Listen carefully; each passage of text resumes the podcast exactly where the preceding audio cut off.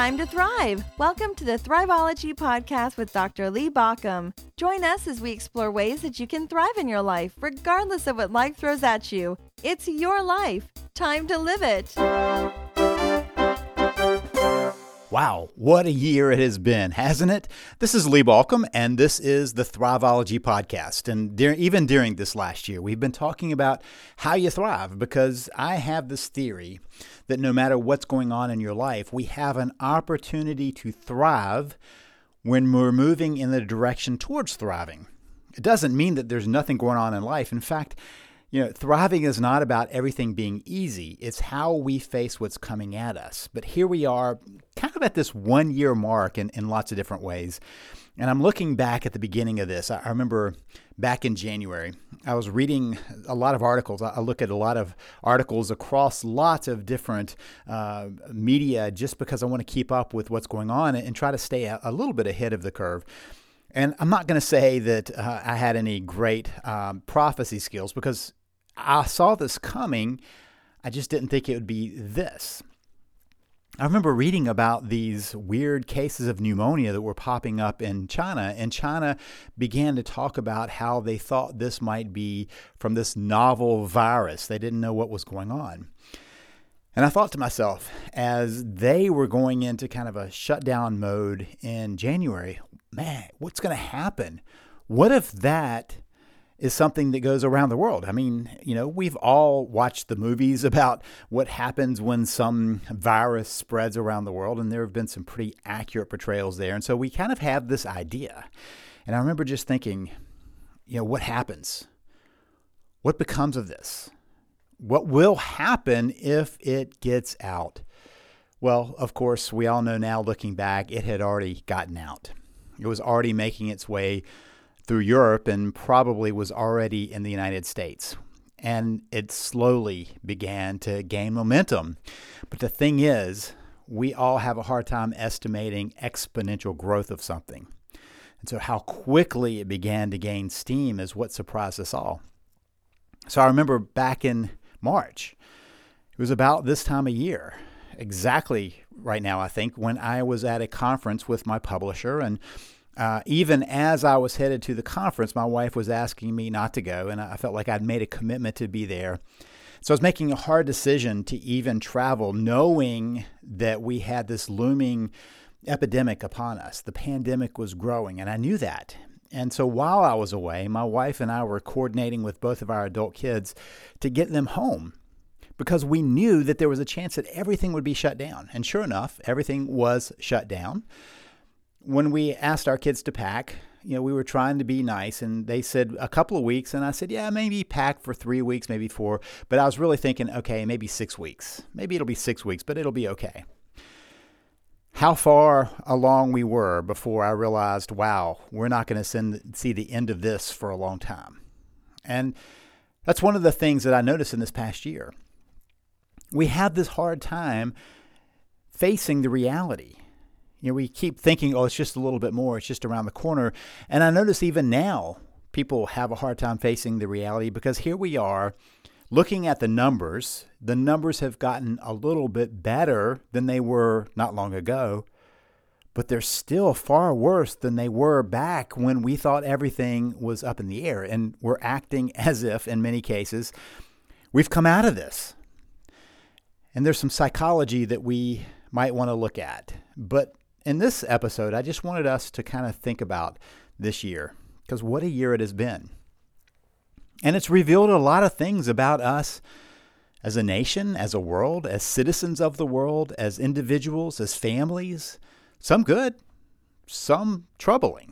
And you've probably been troubled, as I have, because it doesn't matter where you are in the world. It doesn't matter where you are economically. It doesn't matter where you are politically, there's been an impact this year. We haven't escaped that. This is not one of those places where there has been no impact in your life. It's just what type of impact it's had and what you think about that impact. But what a year it has been.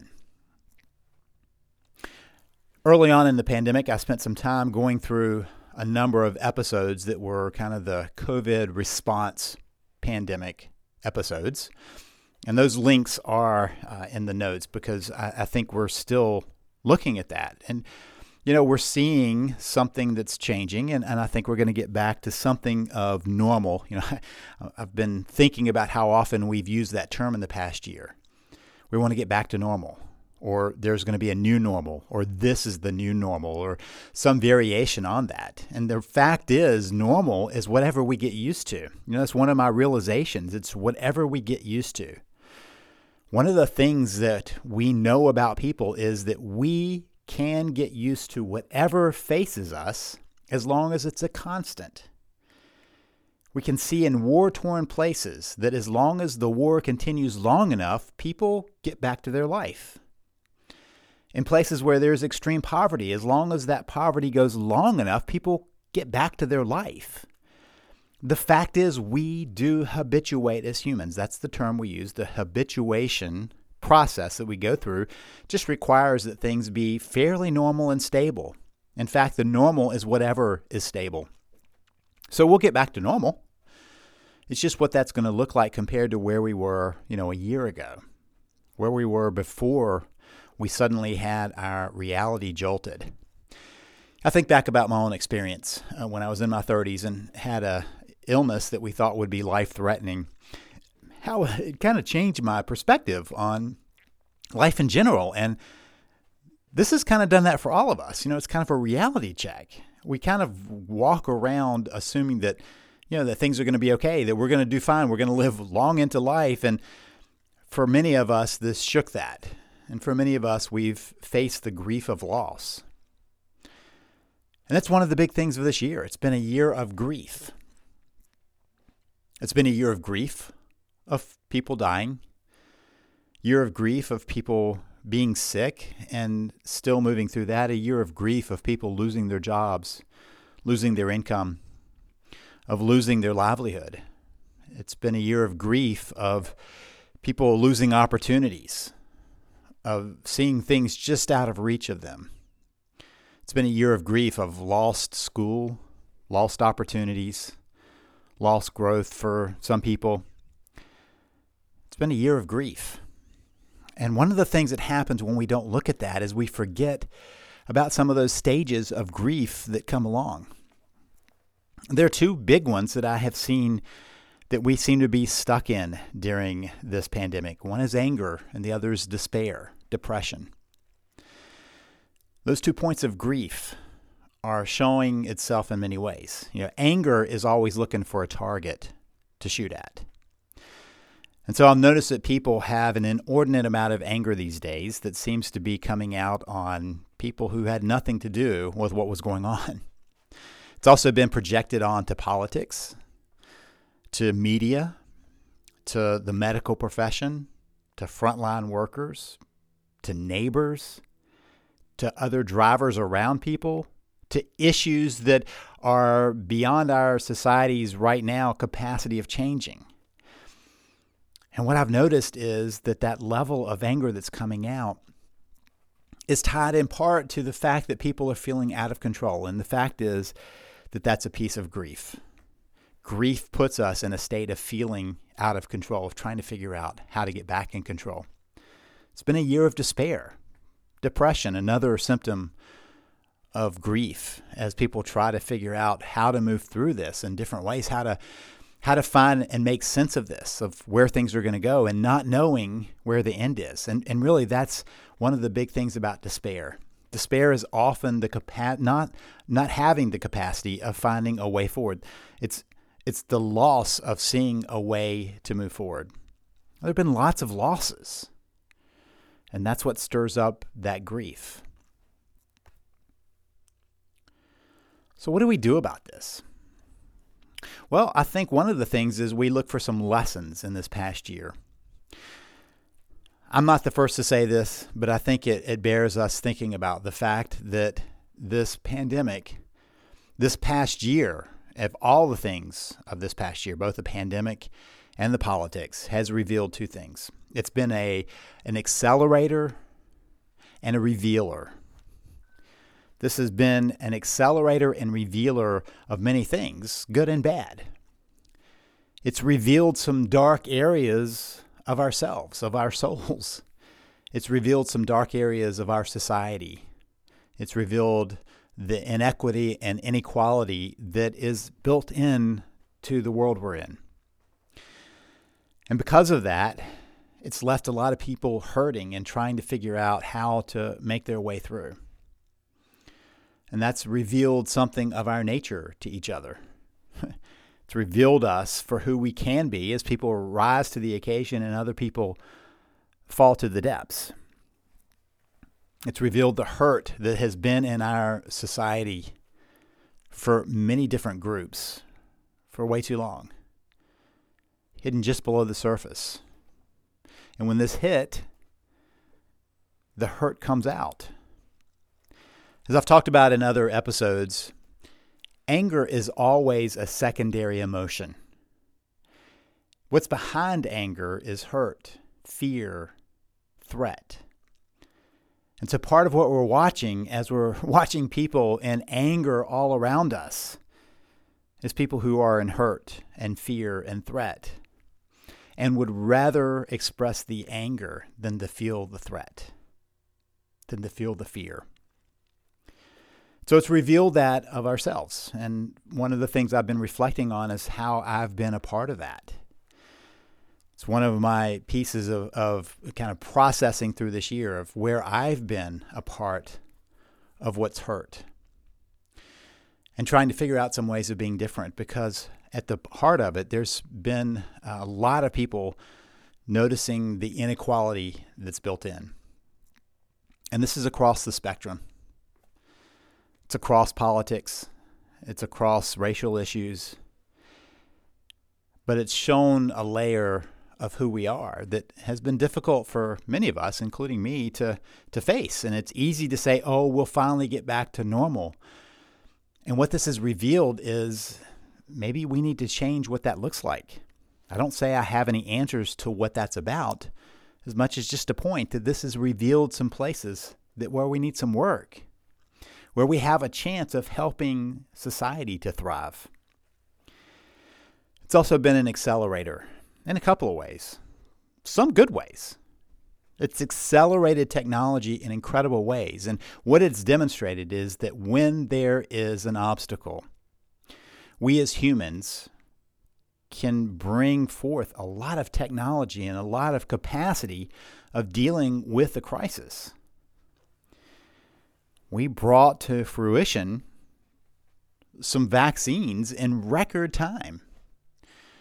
We also brought to fruition some technologies that allowed people to communicate in ways we haven't been able to before and to see that as the future.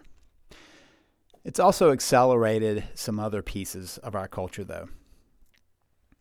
It's accelerated the inequality. I mean, what we really know is those who were already kind of upward, upwardly mobile became more upwardly mobile. And those who were stuck became more stuck. And those who were in decline, more quickly declined. As the stock market soared, what we were clear about is that a very small group were adding more while another group were losing out. It accelerated a process that has been going on now for a long time. We can look at that, and I'm not passing judgment on that as much as just noting that that's a clear fact that that's accelerated. I've also noted it, it's accelerated relationship issues. In my work with people, I've noticed that a couple who was doing well, well, this whole process drew them closer together and accelerated the connection between them. But those who had struggles, this fractured more quickly. Some relationships that may have gone on a lot longer were torn apart. One of the things that we speculated at the beginning of this is that there would be a huge surge in divorces. We actually haven't seen that. And I think in many ways it's for practical reasons. It's very hard to get much done when what you're trying to do every day is survive. It's very hard to get a process going if you wanted to end a relationship. So I think that we might still see that as we move forward. But I think the other thing is that many people decided they had to stick together through this to somehow make it work. there's an accelerant to any crisis. And we've watched that. I've watched it for myself, of the places where I have learned, leaned in, and, and other places where maybe I pulled back in faster ways than I would have naturally. And I've been thinking about, you know, the places where I maybe wasn't completely invested. Well, I'm far less invested there now. The places where I had a growing investment, I'm invested much more in my energy in those areas. That's probably true for you too. Another thing that I noticed this past year is what we do when we have a lack of information. And the fact is, even the experts were scrambling to find information at the beginning. So what we do when there is a lack of information is we fill in the blanks ourselves. And so this past year has also been a year of conspiracy, conspiracy theories, ideas from the fringes suddenly bursting forward because people were looking for answers. And unfortunately, what happens when we don't have the answers is that we get desperate enough to scramble for anything that feels like safe ground. And there's a problem with that. Once we find an answer, we don't like to admit when that answer's not working anymore, so we hold on to it. We tend to hold on to our, our theories even when evidence is against them. So the problem is when we have a lack of evidence, we fill in the blanks. But once we filled in the blanks, we generally don't like to erase and rewrite. We like to stick with what we thought to be true.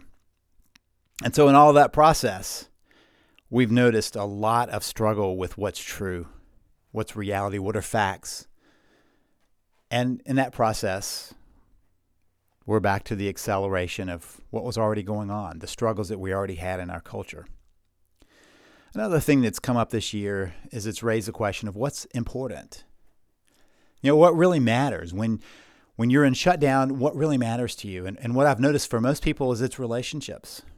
When I ask people what they're going to do when all this is over, they may name things like travel. But for the most part, it's travel with friends, travel to see friends, travel to see family. And what stands out is how we have come to realize how important and how desperate we are to be in relationships with people. People are making Zoom calls and doing all kinds of ways of staying in touch with each other because we humans are relational. At the core of it, we are still desperate for that. That's what's important to us. That's part of that accelerant. When we needed to be in a relationship, we'll figure out how to do it. Some way, we'll find a way to do that. And so it's brought us back to what really does matter. One of the things that I've noticed also is that it, it kind of reminds me of when I've worked with organizations to look at what we always put up as the opportunity and threat. You see, we all have this range that we can look at, and I've talked about this in other episodes, where we can use what has been called the SWOT analysis: strengths, weaknesses, opportunities, and threats. The strengths and weaknesses are your own in- individual pieces. We all have strengths and weaknesses in our own self, in our own personality, in our own lives. And the opportunities and threats are external. So if you look at your personality, there are places where you can say, wow, you know, I really have some strengths in that. And other places you may go, wow, I, you know, I have some weaknesses there. I need to p- kind of pay attention to those things. And then we can look externally and go, what are the opportunities that are on the horizon? What are the threats that are on the horizon? Well, this past year has been a plethora of threats and opportunities. One of the things I've enjoyed listening to people is how they have taken advantage of the changes. Many people have told me that because they can work at home, they've been able to try out new opportunities. I've talked to kids in school that said because they're not stuck at school all day, they've been able to go after new opportunities. And and so for myself, I've looked at that. You know, what are the things that I could take advantage of in the in the time that shifted? I had some pretty big plans that got blown out of the water for doing some retreats and other things this past year.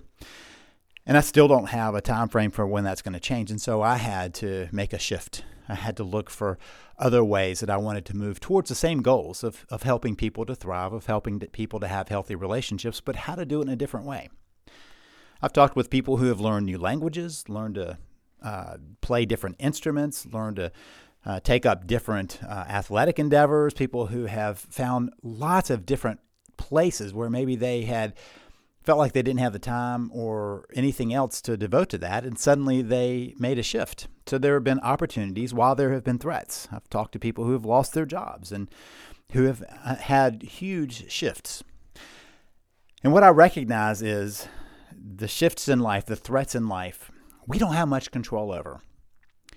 Neither you nor I had any control over how this pandemic began or how it spread. We've had choices all along about how we'll respond to it to keep ourselves and loved ones safe. And many of those choices uh, were clouded by information and misinformation and lack of information. But here we are, one year later. And one of the things I think is helpful to ask is, how do we want to move through this now? Because we're not done. You know, one of the things that I think we all thought was, let's get twenty twenty behind us. And so something happened when twenty twenty-one came along that we thought, okay, new year, everything's changed. When in reality, the virus doesn't care about the calendar. And then comes along the virus, which gives everybody, or the, the vaccine that gives everybody hope. But the virus isn't scared of the vaccine until there are enough people who have it to beat it away. And so suddenly people are beginning to relax into maybe returning to normal long before we're back to normal. We're going to have to kind of reset that to figure out how to continue to look towards normal and transition towards normal. I think we all were expecting some point when we could say, that's it, it's back to normal. The fact is that it will become back to normal for different people in different ways, depending on how you define what it will look like to be back to normal. And there are lots of ways that you can define that. Maybe it's back to normal by being with loved ones, back to normal by being able to go somewhere and not worry or to not wear a mask. Those are different levels of normal. You can have your own definition, but what would that look like? The question of what it would look like to be normal tells you some ways that we need to operate between now and then to make sure that we get as many people there as possible. This has been a year of trying. It doesn't mean it's been a year of not thriving, though. We all have had opportunities. And we've all learned new skills. And we've all learned more about ourselves and about our fellow humans. We've learned more about science. We've learned more about culture, about politics than we probably ever wanted to know. But those are not the places where we didn't thrive. It's where we have new tools to thrive. And that's our challenge now, after one year. What's the shift for you that helps you to thrive? To think about what you've learned, what opportunities are there for you, to think about how you want to be and who you want to be as you move forward. Those, to me, are the questions that come from this. And as we walk forward through this year, through the rest of the year, through this piece of the puzzle to get back to normal, to ask, what does that look like for you? So I challenge you. While we're focused on the threats that are still very real and still out there, what are your opportunities, the places you can thrive? What are the things that have been revealed to you? What are the things that have been accelerated in your life, both good and bad, to be able to grieve the losses, but also to celebrate the options that are before us, the opportunities that we have to kind of come into a new normal and to shape that in a way you would like? That, to me, is the lesson of this year. After one year, we're not through, but we're still here, and we still have the opportunity to thrive. This is Lee Baucom wishing you the best as you continue to work to build your thriving life.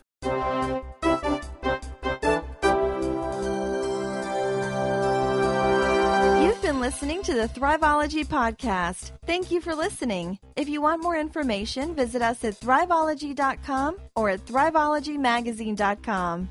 Remember that Thriveology is spelled T H R I V E O L O G Y. It's your life. Time to live it.